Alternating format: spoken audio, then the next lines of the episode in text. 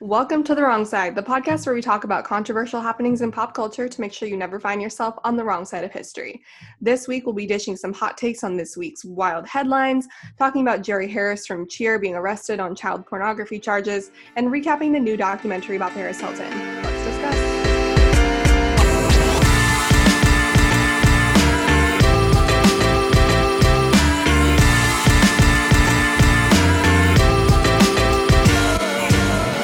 Dude, I've been listening to too much radio lately, so I almost want to just intro this episode with What's up, wrongsiders? It's your hosts, M. Jones 7 and Odds Weatherby, and we are here to deliver you another delicious episode of The The, only Wrong thing Side. that I hear when you do that is Alex Cooper. Because she's like, What's up, guys? Back at it again. Like, doesn't she do that? Oh, I guess. So we don't want that for Okay. us. Okay, we'll stick to what we know. no, no, no, no, no, no, no. Stick to the stuff you know. It is better by far to keep things as they are. Don't mess with the flow. No, no. this sucks because nobody can see you dancing. So it just looks like you're sitting. It sounds like you're just sitting there watching me silently, waiting for me to stop singing. Honestly, I've been editing some episodes, and occasionally you'll say something really funny and I'll laugh, but I'll be holding my mic too far away and you can't hear it. And then I just feel bad because it doesn't feel like I gave you the reaction that you deserved. But I did think I it was know. funny. And that's the that's the sad thing about recording on Zoom. I'm pretty sure there's some issues like Zoom just loses its entire foundation if you try to talk at the same time. Like in biz meetings, that happens all the time, and you're like, Yeah. oh, oh, you cut out there for a sec. Sorry, one more time. Which is sad because that's some of the most pleasant things to listen to in a podcast is when there's multiple voices trying to overtake each other. Yes. We just don't have that luxury agree. on the wrong side. We're on the wrong side of that situation. You hear my dog? No, you're good. Okay. Ruby. Oh my god. Oh, Ruby. She's still a puppy and she's such a little. okay, sorry, this is actually so annoying. Okay, Yeah. Ruby.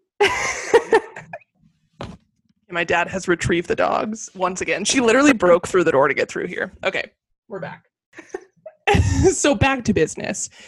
If you're listening to this right now and you're thinking, wow, Emily all of a sudden doesn't sound so good, and Audrey really does, it's because we have upgraded just for you all. we did. We bought more stuff with our non existent income from the podcast.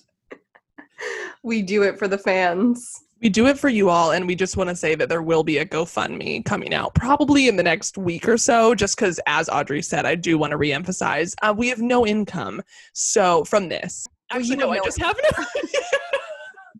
I realized I probably shouldn't have talked about that on the last week's episode because I forget that people actually listen to this. And as I got several text messages being like, You're unemployed? And I was like, Okay, everybody calm down. I'll be fine. I'll find a job. But yes, temporarily unemployed.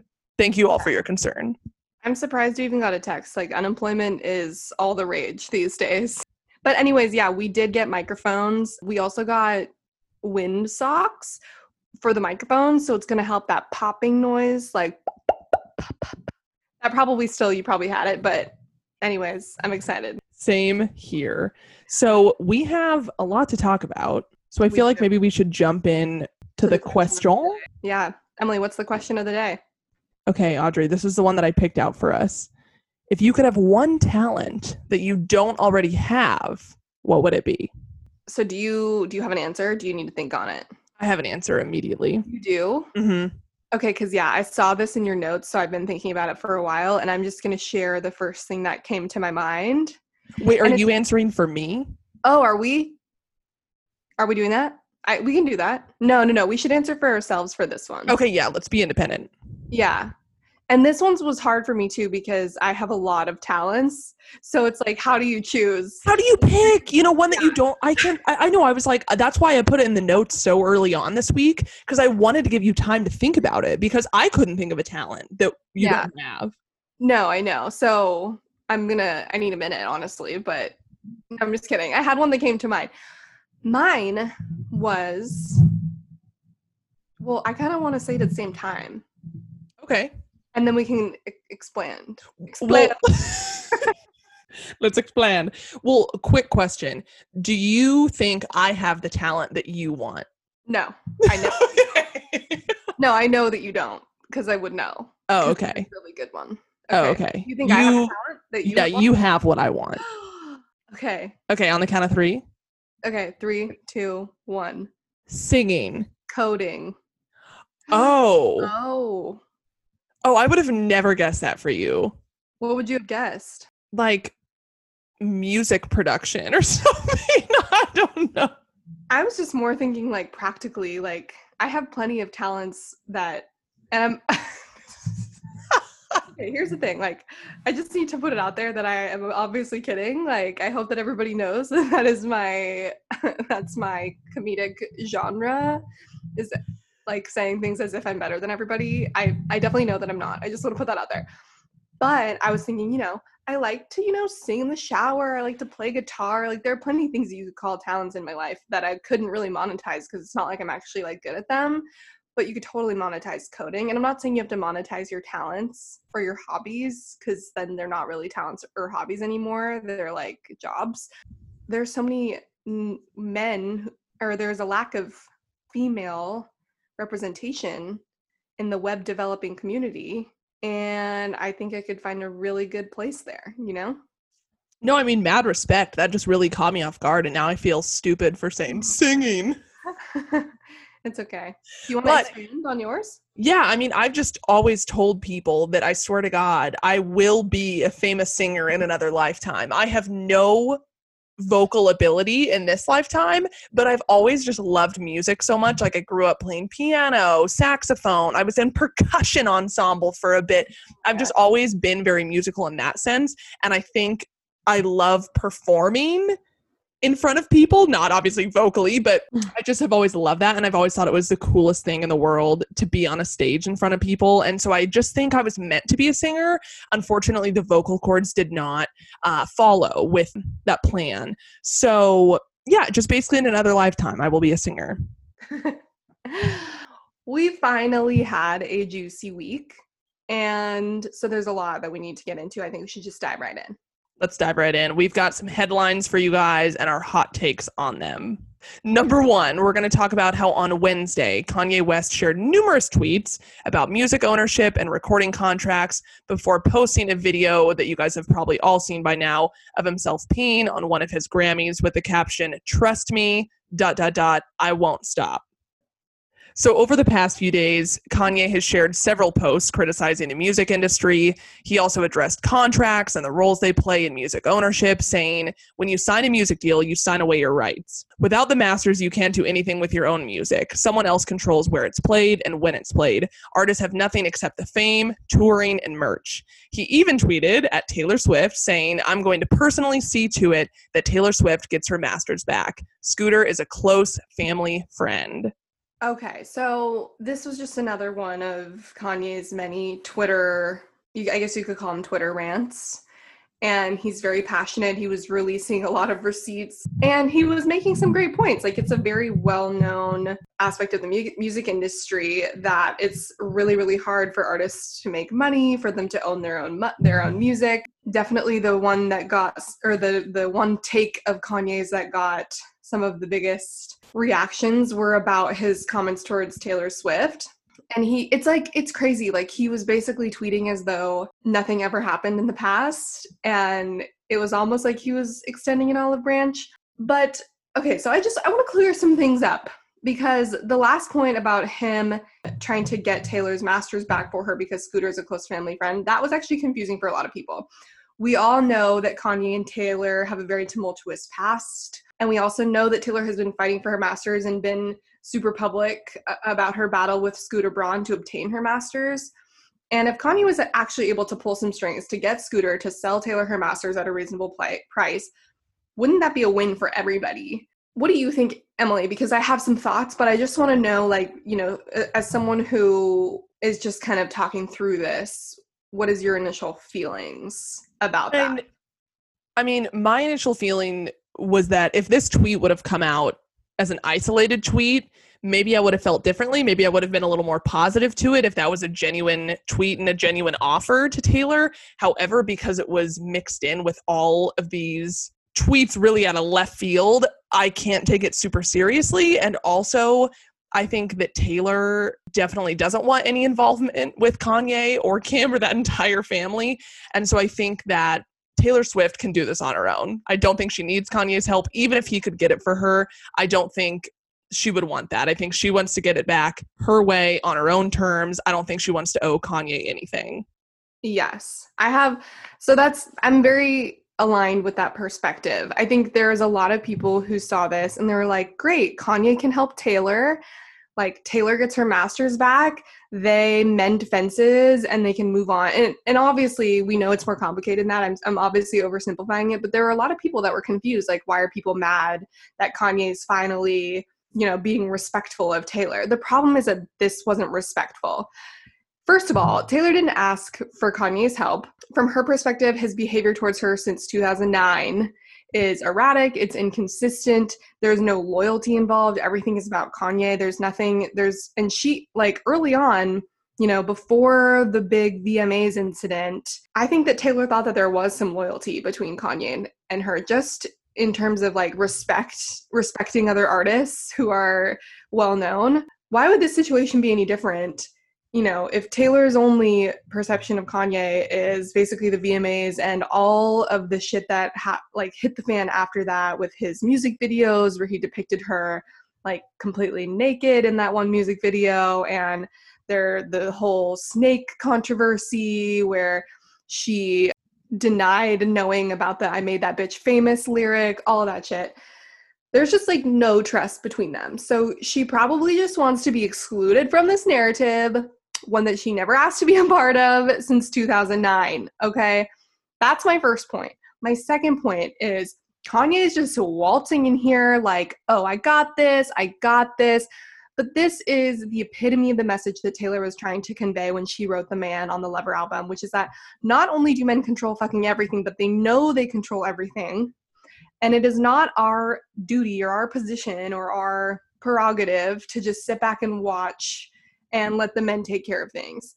Like Taylor's been fighting for her masters ever since I guess she left Big Machine or whatever. So imagine the frustration she would feel reading this tweet from Kanye that's like, oh, I got this. Scooter's a close family friend, as if he could just flip the switch.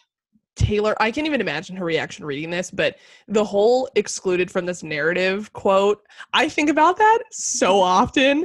And I think it should be used, you know, how we talk about celebrities statements whether it is an apology or just a, a, basic pr statement and they're all so similar. Taylor's statement asking to be excluded from that narrative iconic. So unique that's how it's done. Take note pr professionals. Take fucking note. And then of course okay so i've shown the side of this because the side of this of, of taylor's perspective of what i imagine taylor's perspective to be which is that she's like traumatized by this man. Like she just wants to be left alone. There has been so much animosity. The entire reputation era was in response to the enormous amount of hate that Taylor received after that whole Kim Kanye controversy came out of Taylor being a snake and just this huge uprisal of anti Taylor Swiftness. And that really began the like, you either love her or you hate her. Like, so many people have hatred in their hearts for Taylor Swift. And that's really because of Kanye and the turmoil that he has caused. So I can't imagine that that's easy for her to handle. And she probably just wants to be left alone. The other side of the coin, though, is that we have to recognize the things that we already know about Kanye, which is that he suffers from bipolar disorder. And this string of tweets that he tweeted out was likely another, you know, episode of of sorts. And it's important to say that because I think there needs to be balance of holding him accountable for these things, but also acknowledging acknowledging and normalizing that situations like this are very par for the course for someone with bipolar disorder. And it's not an excuse, but we do need to just recognize that side of the equation as well. Totally. I mean, I think it was almost like just when I was starting to forget about Kanye's last string of tweets, these popped up. So yeah. the timing is definitely a little interesting, and it's after the announcement of the end of Keeping Up with the Kardashians. So yeah, it's always hard to tell what's going on with him, where he's at right now, what's going on in his life, what status his health is in. But I think I agree with all of your points. And I think that again, just leave Taylor Swift out of this. If she needed your help, she would have asked for it. We're talking about Taylor Swift here. Like, we're not talking about some small artist that really needs help, really needs a say in the fight. If Taylor Swift is going to get her master's back, she's going to get it back eventually, even if she's going through a lot of shit right now it'll happen for her eventually. She doesn't need people's help. The people's help that she does need, she already has because she's Taylor Swift. So if Kanye really wants to help out other people, he should just work on the industry as a whole or find some smaller artists that don't have the representation that Taylor Swift has and help them out. But only if he's asked to. Like don't get involved in other people's business if they haven't asked for it. Yeah, like I liked the part of the tweet rant where he was getting involved in obtaining his own masters and and gifting them to his children or whatever. Like if someone as huge as Kanye West, I guess he's he's confident enough or maybe there's a better word for it, but he we know that he doesn't stick to the grain, that he goes very against the grain, and that he is willing to say things that not everybody would say. So for him to call out the issues or problems within the music industry about owning your masters and how it's like always about the big companies and never about the artists, stuff like that. Maybe he could make some really great change in the industry, but like, yeah, just leave Taylor Swift alone. Exclude her from the damn narrative. Yeah, that's that on that. Another headline we just we want to get some quick takes on. Last Saturday, Chris Evans shared a screen recording of him and some friends playing a game on his Instagram story but Evans and it was heads up, so he like screen recorded his heads up thing. I just want to make it clear because like why would you do that? I just maybe you didn't know. Evans didn't realize that when the clip of the game ended, his ended, his photo roll popped up on his screen and there was a dick pic on his grid, presumably his own. And um, it was widely shared on the internet. It was everywhere. Yeah. Did you see it? I unfortunately did, yes. I did, and I didn't even seek it out. It was just on Twitter, but same. Yeah. Well, and I mean, like, so any, I mean, they ended up making light of it, you know, things happen, but that's the thing that I also have an issue with because, like, when J Law's nudes got leaked, I don't even remember. I mostly remember J Law for some reason, but I remember like the amount of slut shaming she received. But then when Chris Evans nudes gets leaked, it's like, man, you're a typical man, then you're not packing some meat. Bro, that was pretty sick, but why is it in black and white, dude? Like, it's all we want to know. Yeah, I'm all for respecting Chris Evans' privacy. There was a whole trend where they were like, let's spam the Chris Evans hashtag with like wonderful things he did so we can respect his. And it's like, ugh, it's too late. Yeah, I mean, I'm glad he can have a lighthearted feel about it. I'm glad he didn't get slut shamed, but it just makes you think, you know? Yeah, it's disgusting how when it happens to women, people shame them for it. Their careers are threatened and they receive a ton of threats and it's just it's used in disgusting ways but when this happens to chris evans everybody is just like wow oh my god good nice. for him looking good so yeah that's that on that our final headline that we wanted to quickly cover is that Ashley Tisdale is pregnant. She is expecting her first child with her husband, Christopher French. And at first, when we we briefly chatted about this and we just basically said okay cool congrats good for her. But then we started thinking about how many preg- pregnancy announcements there have been this year. You know we're talking about chrissy teigen gigi hadid. And then we just wanted to bring this up quickly in the podcast because it is a bit odd how much attention pregnancy announcements get. And I'm not saying that it's not a big deal, but we are talking about I don't know if you've seen this, but Gigi Hadid's pregnancy has gotten more publicity on my feed than the election has. I'm not even kidding you. I oh, see it everywhere. I never thought of it that way. Ugh. Which honestly I'm not, not mad about, but I it's truly disgusting how much publicity, how many articles are written about her being like signs that maybe Gigi Hadid has had her baby, and then oh, her sister just posted a picture of her belly, and where is Zayn, and what's he doing, and what are her cravings? And I'm like, I don't care. I'm happy for them. I'm glad they're having a child, but I don't need to see this many updates about it. It just seems so weird. I mean, I understand the excitement because it means a whole new era. And when someone has a baby, it's like even if they were get to get a divorce, it means they're always going to be connected. Like if Jen and Brad had a baby, like that would be fucking crazy. That's different than like, okay, Ashley Tisdale's pregnant. Like, okay, great. I'm but who the hell is Christopher French? Yeah, and like that's what we were put on. I mean, to each their own. But that, but like life is more life, right? Like in life, you just you just have babies and then you die, and that's pretty much like what you did. It's weird. But then you think about like the Kylie pregnancy, that's a different story because she hid her pregnancy.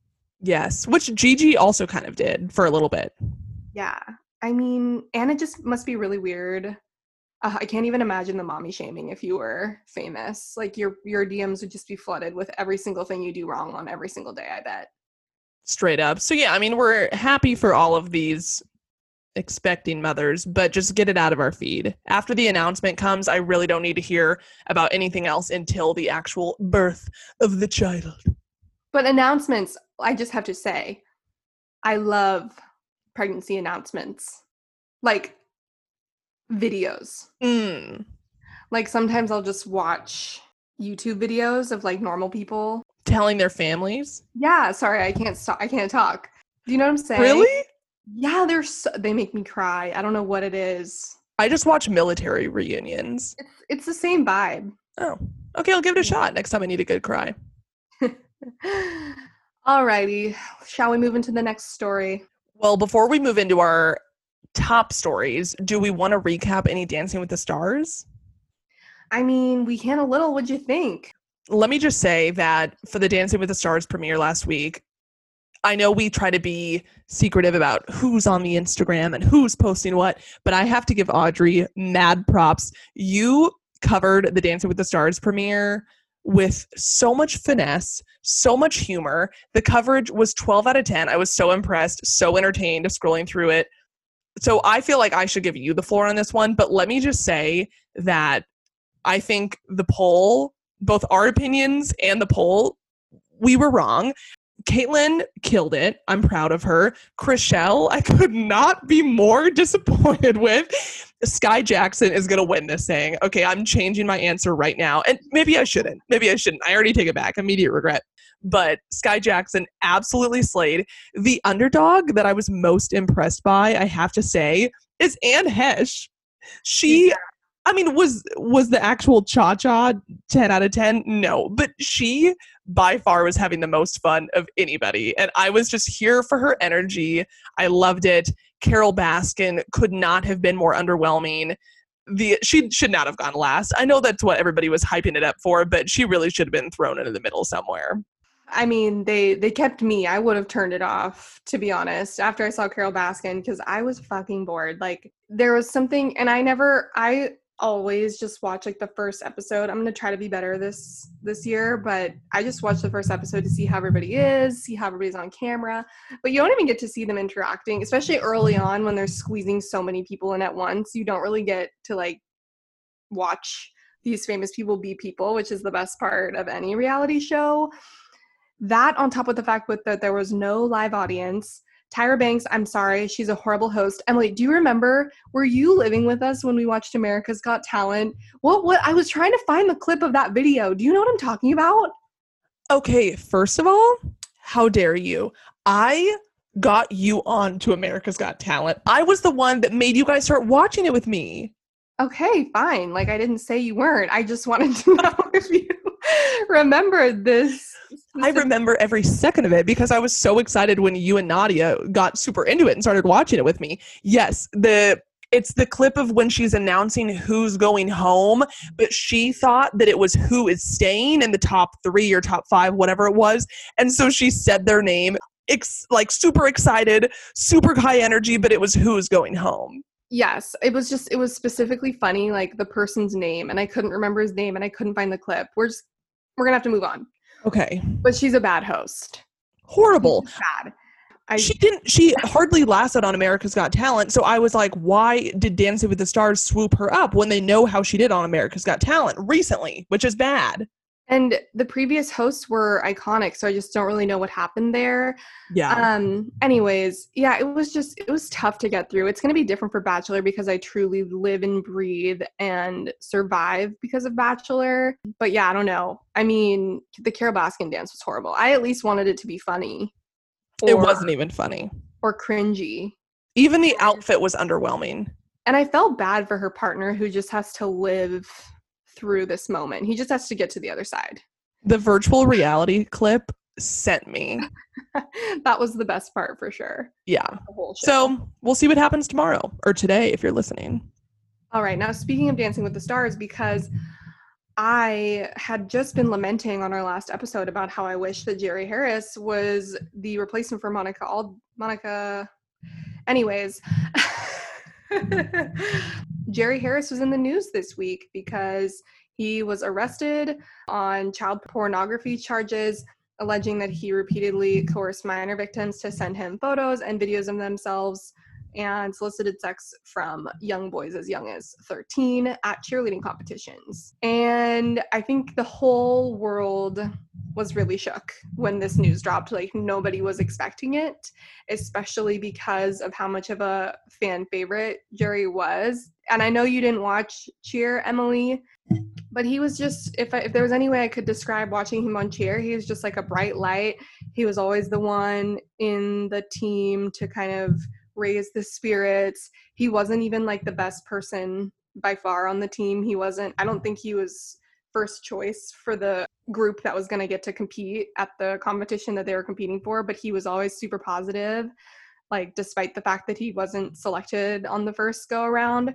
And I think he inspired a lot of people. His story was really just inspiring and everybody loved him. But this this happened. It's true. He actually admitted to it in court. If you want to read more, there's a really great New York New York Times article about that kind of simply breaks down everything that's happened to date. And I just have to say, like, it's understandable that a lot of people had kind of similar reactions of heartbreak when they learned of this news because he was a fan favorite because we were all talking about jerry he was trending on twitter for like a week that um, cheer released on netflix but i do have to say that what we're not going to do is phrase our reactions to this news in a way that implies that this is something that happened to jerry and the reason i say that is because i had noticed when i was on twitter um, the day that this news broke that the term quote unquote not Jerry was trending. And people were being like, no, not Jerry. Like, he's so amazing. I loved him. And even such a small phrase kind of implies that this happened to him. And I think it kind of removes responsibility away from him. And we have to kind of accept that this happened and that he is responsible. He's an adult. And I think about the victims seeing something like that trending and thinking, oh no, like we did this to somebody that everybody loves so much and how much that would hurt. And so I just kind of wanted to share what I'd been thinking on those matters. Like, we need to start working on how we respond to super public news like this. I wanted to say that Monica from Cheer and also from Dancing with the Stars posted a statement and I really liked it. And I'm going to read it here. She said, My heart is shattered into a million pieces. I'm devastated by this shocking, unexpected news. Our children must be protected from abuse and exploitation. I'm praying hard for the victims of everyone affected. Please respect our privacy as our family mourns during this heartbreaking time. And the reason that I liked it is because, you know, clearly she's heartbroken because she personally knew Jerry and she has to kind of grapple with or grapple with the reality that he's not really the person that she thought he was. But she shows all of her empathy towards the victims. There's nothing like, oh, this happened to Jerry. You know, even though she was super close to him, it's just here's my public statement that I'm sorry that this happened and I'm so sad and we all just have to move on, you know? So I got on a little of a soapbox there because I know you can't really carry this conversation. That's the talent that I wish I could have is being able to carry on conversations that I know nothing about. No, you did you covered that beautifully and I agree Monica's statement could not have been more appropriate. It yeah, it is hard for me to speak on this from a cheer perspective because I did not watch the show and now I feel like I don't want to watch the show, but I think you brought up some great points. I think it's all about how we react and making the victims feel like speaking up about this was the right thing to do because it was. And I think people get so attached to people on TV and they get so attached to their characters and the people behind the characters and they feel like they know them and then they say things like oh i can't believe he would do this but in reality we don't know that person we don't know what they're like when the cameras aren't on them and so i get frustrated when i see people commenting things like he would never do something like this. There has to be a mix up, or maybe he was involved in something that he shouldn't have been involved in, or there was a bad influence somewhere. It's like we don't really know this person other than what we've seen on TV. So, horrible news, definitely not fun headlines to read, but sending the best to the victims and protecting those children. And hopefully, everybody affected can get the help that they need. It's crazy. Like, if there's anything I've learned as I've entered into my adulthood, I mean, I've been in my adulthood for quite some time now, but there's like a level of protection you want to have again for yourself when you learn about these things like even things in my own life where it's like that could never happen. Like i know that this would never happen. I know that person and they would never do that. In my in my experience of those feelings are much different than this situation but for some reason it's just really hard to accept that there's some really shitty fucking people out there and people that fuck with kids, especially as adults, are not it. And there's going to be no excuses made for them ever. They can't even be on the wrong side. They're just. They're in hell. They're in hell. Yeah. They've jumped 10 levels down. So, our final story of the day is recapping the This Is Paris documentary. And I feel like this has been a long time coming. It truly feels like a month ago that you posted on our story asking, Should we recap this? It was an overwhelming yes. I think one person said no. So, if you were that person, you can stop listening now. This is your no, warning. Oh, she'll like it. She'll have okay. a change of heart. Okay, fine.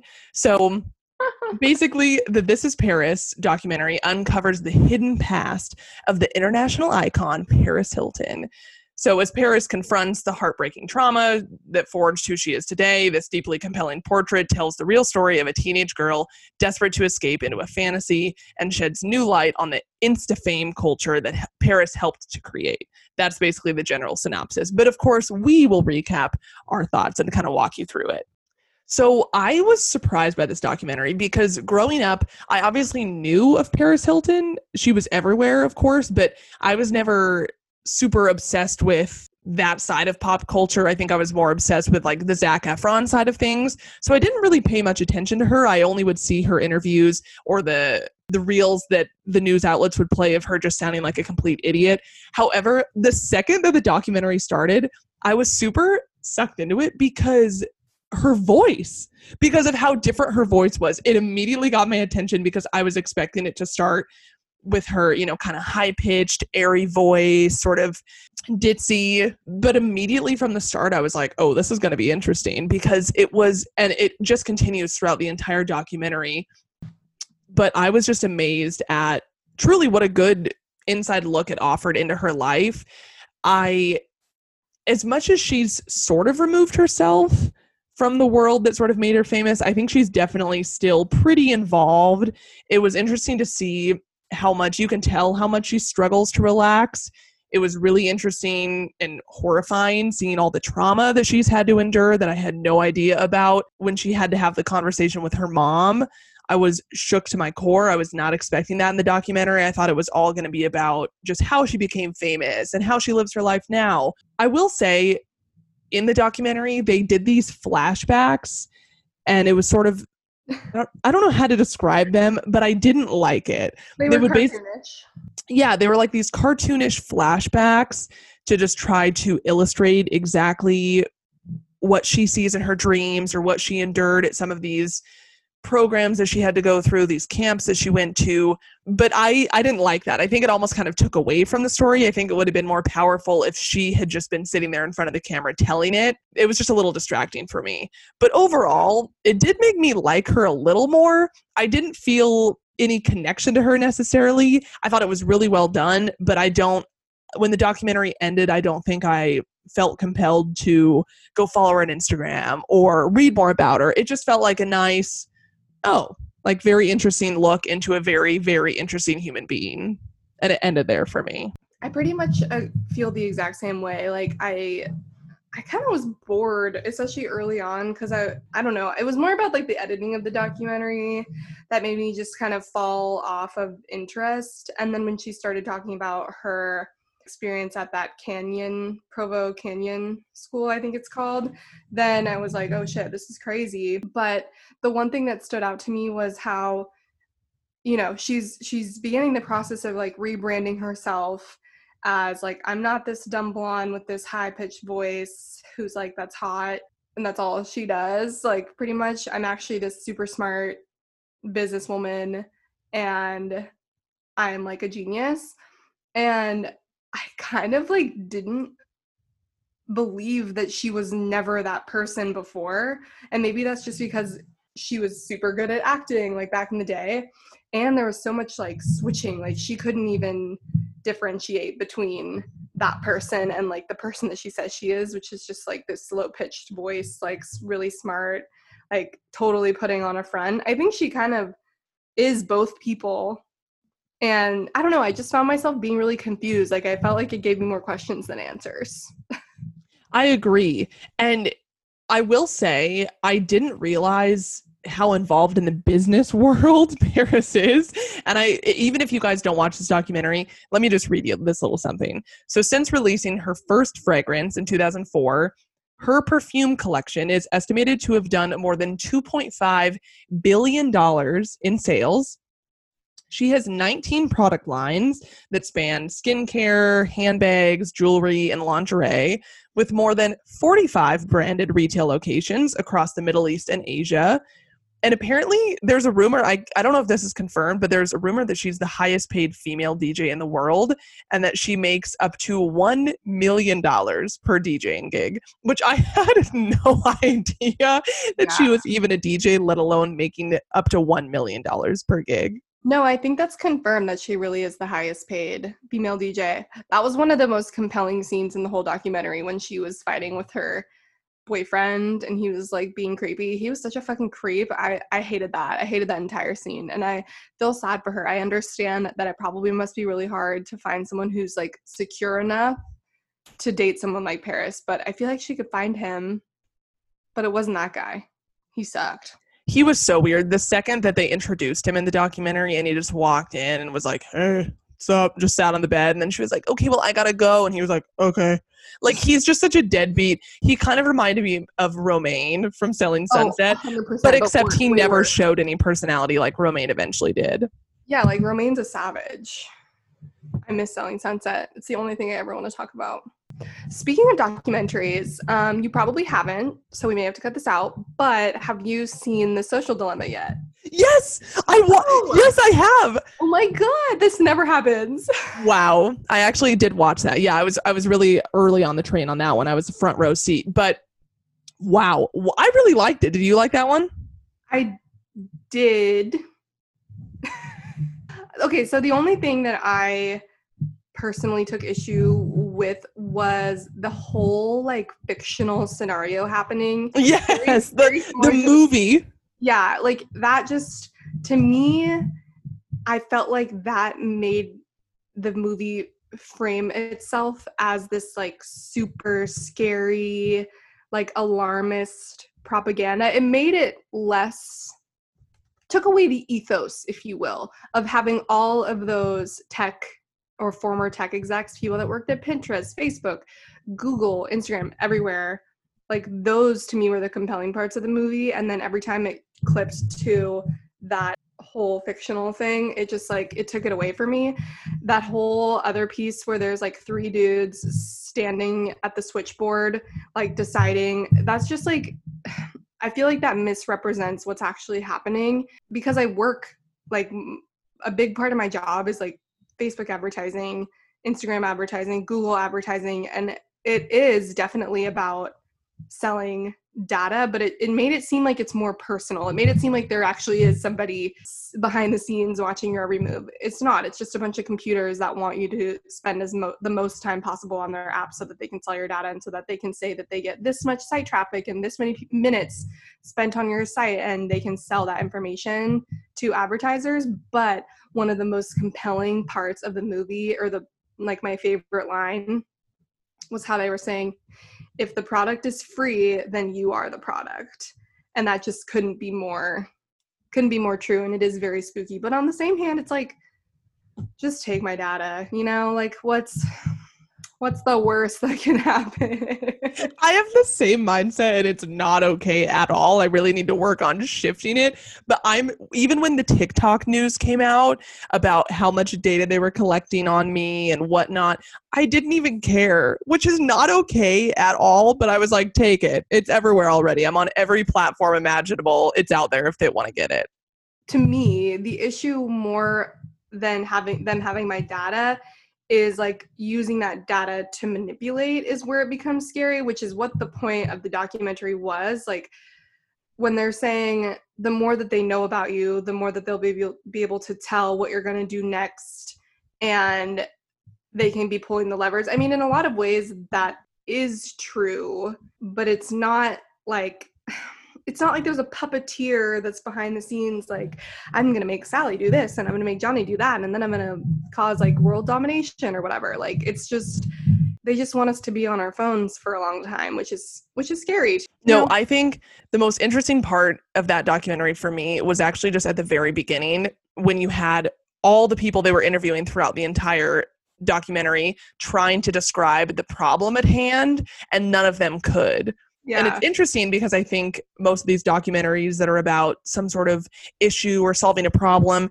it'll be really clear. It'll say, okay, so here's the issue we're trying to address. Here's the issue at hand. But in this one, it really was just it was it's such a monster that nobody can put a specific word to it.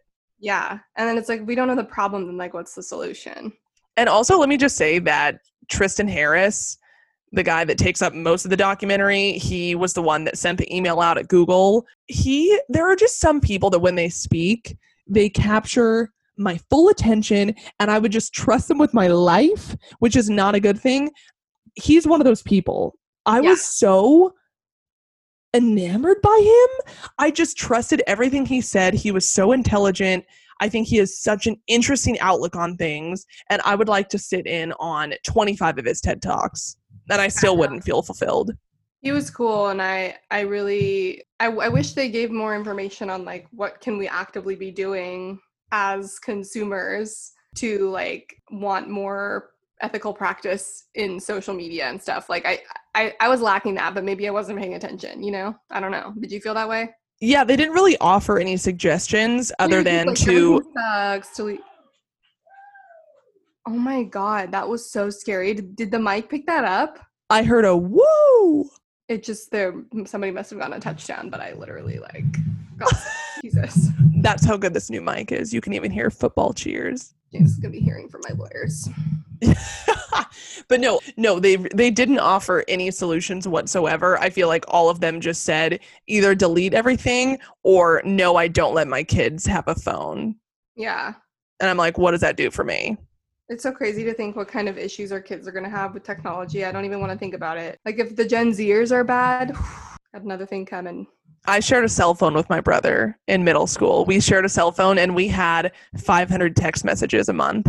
God, those were the days. Yeah. I used to love texting on my my 9-digit keyboard. It was low key so fun. And then remember when they introduced the uh, not really a shortcut, but when you would start typing in a word and it would fill it in for you. Yes. You would just do the numbers. Oh fuck. What's what that called? called? Oh my god, that's gonna bother me. Hang on. It's time to Googling it. Flip phone.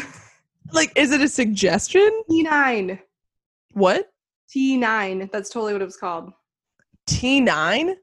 No, not what you. Okay, it was definitely called T9 for me, but it's fine. I think it was just called like autocorrect for me. Okay. I'm glad you found your answer. I feel like, is there anything else on Paris you want to talk about? I feel like we really dove off of Paris and went straight to the social dilemma. I was kind of dreading it because I just was like, oh, it was fine. Like, it was good.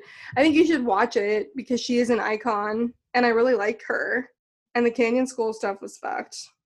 Let me just say, there was one scene that I can't forget, and it's when she's about to leave her car to go out to some public appearance and she drops her purse and there are so many $100 bills just sitting on the floor and she's like oh, oh my god let me just clean this up. And it oh it called me so poor. I was just sitting there drooling wishing that that would happen to me. But so lonely. It made me really sad. Totally. And i i think growing up when I was watching Hannah Montana, I really convinced myself, oh my God, I want to be famous. You know, I want to be in the spotlight. And watching documentaries like that make me realize that it must suck. Like, yes, the money must be nice, but even watching her do all the small talk that she was doing was so cringy. You know, you think about all the fans that you have to meet that aren't necessarily normal people like they're just all over you and like trying to smother you and hug you and grab you and it's just too much human attention and i would i would think it'd be so hard to trust anybody because even the guy that she was dating i'm like how do you know that he's not just dating you because you're paris hilton which is totally why that one is dating her. Have you ever read the book the subtle art of not giving a fuck? I remember when that was everywhere all at once but i never read it to no one's surprise. Yeah to truly no one's well, I read it a few years ago and I just downloaded the audiobook because I've been listening to audiobooks before I go to bed or like while I cook and stuff. And I've been just trying to fill the void. and there was like one chapter where he talks about how if you're poor, you want, I don't know, I feel like I'm to butcher this shit too, but it's basically that nobody's actually happy because you're constantly comparing your life to what you don't have.